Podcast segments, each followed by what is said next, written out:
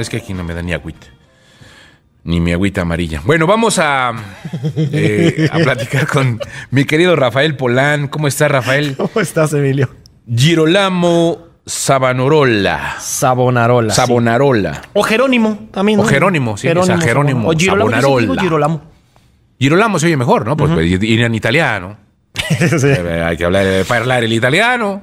Fíjate que eh, hoy les voy a hablar de un hombre que va a terminar acusando al Papa de corrupción. Bueno, lo acusa de todo, ¿eh? Lo acusa de todo. De, de mil cosas. A mí Girolamo Savonarola, o Jerónimo Savonarola, se me hace uno de los personajes más interesantes de su época que mucha gente no conoce, pero al mismo tiempo sí conoce. Él es el papá de Lucrecia Borgia. No, no, no, no. Eh, miren, Savonarola nace en una. vive en la, en la época de Lucrecia Borgia. Yo siempre he visto a Savonarola como un ser muy famoso que está en las sombras y que tú lo conoces indirectamente. Hablando, tú que me escuchas, pues, ¿no? La, la gente que nos está escuchando conocen a Savonarola sin saber qué es Savonarola. A ver, venga. Savonarola nace en una época interesantísima. Siendo alguien de una nobleza menor, siendo un, un- un dominico que, que se sometía a ayunos extremos, va a destacar en una época interesantísima. Y a mí eso no se me hace poca cosa, Emilio. Te voy a decir con quién compartió época Savonarola y destacó y cambió sus vidas, para bien y para mal. Leonardo da Vinci. ¿No? Nada Nada, más. no. nada más. Leonardo da Vinci nace el mismo año que Savonarola. Muy cerca, nacen muy, muy cerca. ¿Se conocían? Eh, Seguramente se conocían. Seguramente se conocían porque Savonarola, después de los 40 años, se va a vivir a Florencia, que, que también Leonardo tiene grandes épocas en Florencia. Es muy probable que sí se hayan conocido porque eh, Miguel Ángel lo conoce también. Miguel Ángel llegó a decir que los discursos que Savonarola hacía le causaban un impacto muy profundo y lo hacían cuestionarse muchas cosas. Eh, recordemos que esta época es una época donde el mundo se está dividiendo entre una corriente clásica una corriente de mirar al pasado, de hacer cuadros paganos, como el nacimiento de Venus, por ejemplo, de Botticelli. Eh, el David de Miguel De Ángel, Miguel Ángel, sí. que no es tanto un tema pagano, ¿no? Pero al final, la representación que va a hacer Miguel Ángel eh, va a hacer que el mundo se debata entre una corriente nueva que, que, que voltea al pasado, ¿no? Curiosamente, pero no tanto a la iglesia, y una corriente religiosa.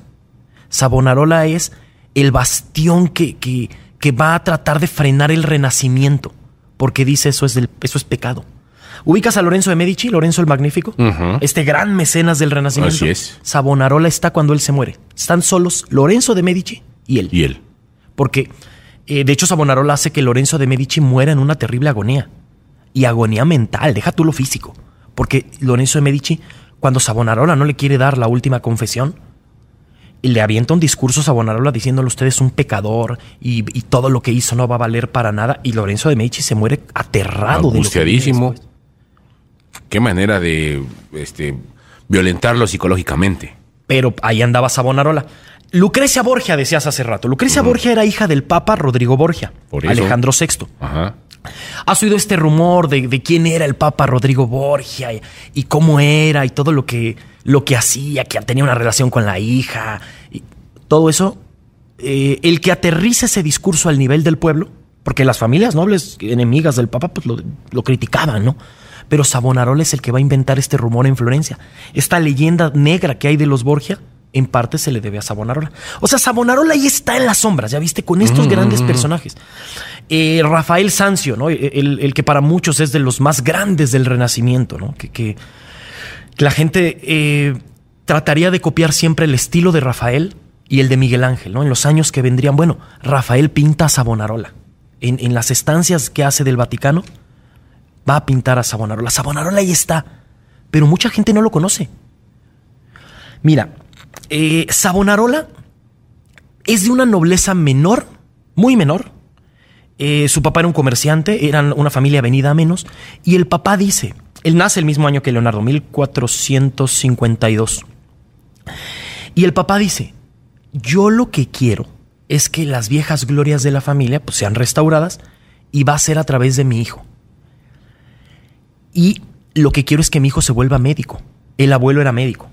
Eh, lo va a llevar con el abuelo, va a estar estudiando con el abuelo en su primera infancia. Y cuando el, el abuelo se muere, lo mete en una escuela pública y ahí él dice, ya no quiero ser médico, quiero ser religioso. Se vuelve un fanático, Emilio, un fanático religioso que escribía obras que hablaban de la ruina del mundo, de la ruina eh, eclesiástica, es su segunda obra. Y cuando habla de la ruina eclesiástica, se descara. Empieza a decir que todos los males de la humanidad son por culpa de la incoherencia de un hombre que vive en un palacio, se sienta en un trono de oro, pero dice que es una persona austera y además te pide limosna. ¿Y dónde hemos escuchado eso? O sea, o sea desde, desde ese tiempo ya era una crítica a la iglesia. que, sí, pero se vuelve un fanático, Emilio, porque lo que le molesta a Savonarola es la gente con dinero.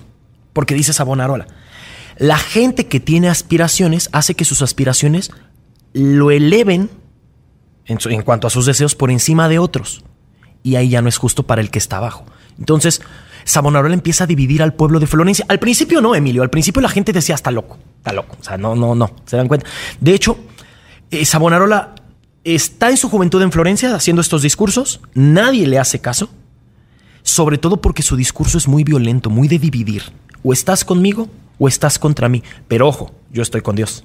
O sea, yo tengo la verdad. Y luego va a decir que el Papa era el diablo. Así, literal. Todavía no era el Papa Alejandro VI. Eh, pero va a decir que el Papa era, le dice de todo, corrupto, mentiroso, pero que es la encarnación del diablo y que él tiene una nueva protesta. Savonarola es una figura interesante porque para muchos es un loco, fanático religioso, y para otros es un protestante. Es uno de los primeros protestantes. Es alguien que va a empezar a, cuestionarse las, las, acciones de la iglesia. Y en su tiempo terminabas en la hoguera, ¿eh? Sí, claro. En su tiempo no era algo... sobre todo, Emilio, porque 200 años antes, me parece que es en los 1300, eh, hay una bula de... Hay una bula papal que habla de la infa, espérame. no es inflabilidad infabilidad será. Infabilidad. Infabilidad. La, la infabilidad del Papa. Eso quiere decir que el Papa puede decir lo que sea y no se equivoca. Por el hecho de ser Papa. Es, ahí un, es una bula que se hace. Infalibilidad. ¿Cómo? Infalibilidad. De infalible. Eso, De infalible. de infalible. Ok. Entonces, mira, yo pude haber usado un sinónimo, pero me fui por la difícil. Por la difícil, sí, por la complicada. Entonces, eh, no es un asunto de, es que no hay libertad de expresión. No, no, no, no, no. No hay un asunto, es un asunto de, como hay una bula en donde no puedes criticar al Papa, o sea, no es un cristianismo de, que muchos aplicamos. Es que yo sí soy católico, pero a mi modo. O sea, yo no voy a la iglesia, entonces la iglesia dice, Saborarola decía, pues es que eso no se puede. O sea, o eres católico o no eres católico. Y si la gente como los Medici sigue eh, pagando dinero a artistas paganos, se van a olvidar los valores y la gente va a decir tonterías como yo sí soy católico pero a mi modo. El católico debe de seguir el catolicismo a rajatabla. Sabonarola se aventaba unos ayunos, Emilio, terribles, ¿eh? o sea, casi que comía ya hasta que se estaba muriendo. Entonces ves a un tipo andrajoso, flaco en los huesos en las ciudades de Florencia, eh, perdón, en las ciudades italianas, porque se iba de gira, ¿eh? predicando ahí sus ideas en contra de la iglesia, la gente lo empieza a rechazar hasta que lo empiezan a escuchar. A lo mejor suena ahí medio, medio raro, pero realmente lo tiraban de loco. O sea, nadie le ponía atención. Y cuando empiezan a pasar ciertas cosas, ciertas tragedias, incluso una invasión de Francia, que él seguía diciendo, no, es que si seguimos por este camino nos van a caer, nos va a ir mal. Cuando ve que empiezan a pasar ciertas tragedias, él se aprovecha de ellas. Y dice, de aquí soy. Vean cómo tenía razón, soy un gran predicador. Se nos va a venir el apocalipsis y organiza la hoguera de las vanidades. La hoguera de las vanidades es un momento famosísimo de la historia. Él invita a la gente de Florencia, los invita un poco a fuerza, ¿eh? porque ya tenía ahí sus seguidores que entraron con palos para los que no querían, y obliga a la gente de Florencia a deshacerse de todo lo que sea una vanidad todo lo que te eleve sobre otros, incluso los espejos, los vestidos, los perfumes, obras de arte, libros no religiosos. Botticelli fue a quemar cuadros en la hoguera de las vanidades. O sea, fue terrible lo que se pierde por el fanatismo de Savonarola que estaba dividiendo al pueblo entre los ricos y los pobres. No quería que a los pobres le fueran bien, quería que a los ricos le fueran mal. Por eso te contaba lo de Lorenzo de Medici. Es el gran triunfo de Savonarola cuando tiene a Lorenzo de Medici en su, en su lecho de muerte y hace que el, que el magnífico se muera con, con un gran terror. A ver, ¿e- ¿él no quería que le fuera bien a los pobres? Le quería que le fuera mal a los ricos. Exactamente, o sea, cuando tú es, porque han sobrevivido varios discursos de Savonarola, no es tanto un asunto de quiero que a todos nos vaya bien, quiero que le vaya mal al rico, porque siempre le ha ido bien. Y por pura lógica, si a los pobres nos va mal, es porque al rico le va bien. O sea, Savonarola tiene un discurso muy, muy raro. ¿Cómo va a acabar Savonarola? El Papa Alejandro VI, ahora sí, Rodrigo Borgia. Rodrigo Borgia, Emilio, habrá sido lo que sea. Lo que sea. Hay mucha leyenda negra de- sobre los Borgia. Un día hablamos de la leyenda negra de los Borgia, para que vean que es cierto y que es mentira. Que sería muy interesante, muy, muy interesante, porque si tienen, están en un, no sé si desprestigio, pero sí hay mucho alrededor, hay mucho humo alrededor de las historias de los Borgia. Sí, sobre todo porque Rodrigo Borgia era un gran político. Eso no se le puede negar. Le manda una carta a Savonarola y lo primero que le dice es, admiro mucho el trabajo que hace. ¿Qué le parece ser cardenal? Y Savonarola no se deja comprar. Y Savonarola va a terminar ahorcado, luego lo van a quemar. Van a decirle a la ciudad de Florencia, o le dejan de hacer caso, o les prohíbo hacer comunión, les prohíbo confesar. No, la ciudad de Florencia dijo, no, no, no, no le hacemos caso. Excomulgar a todos.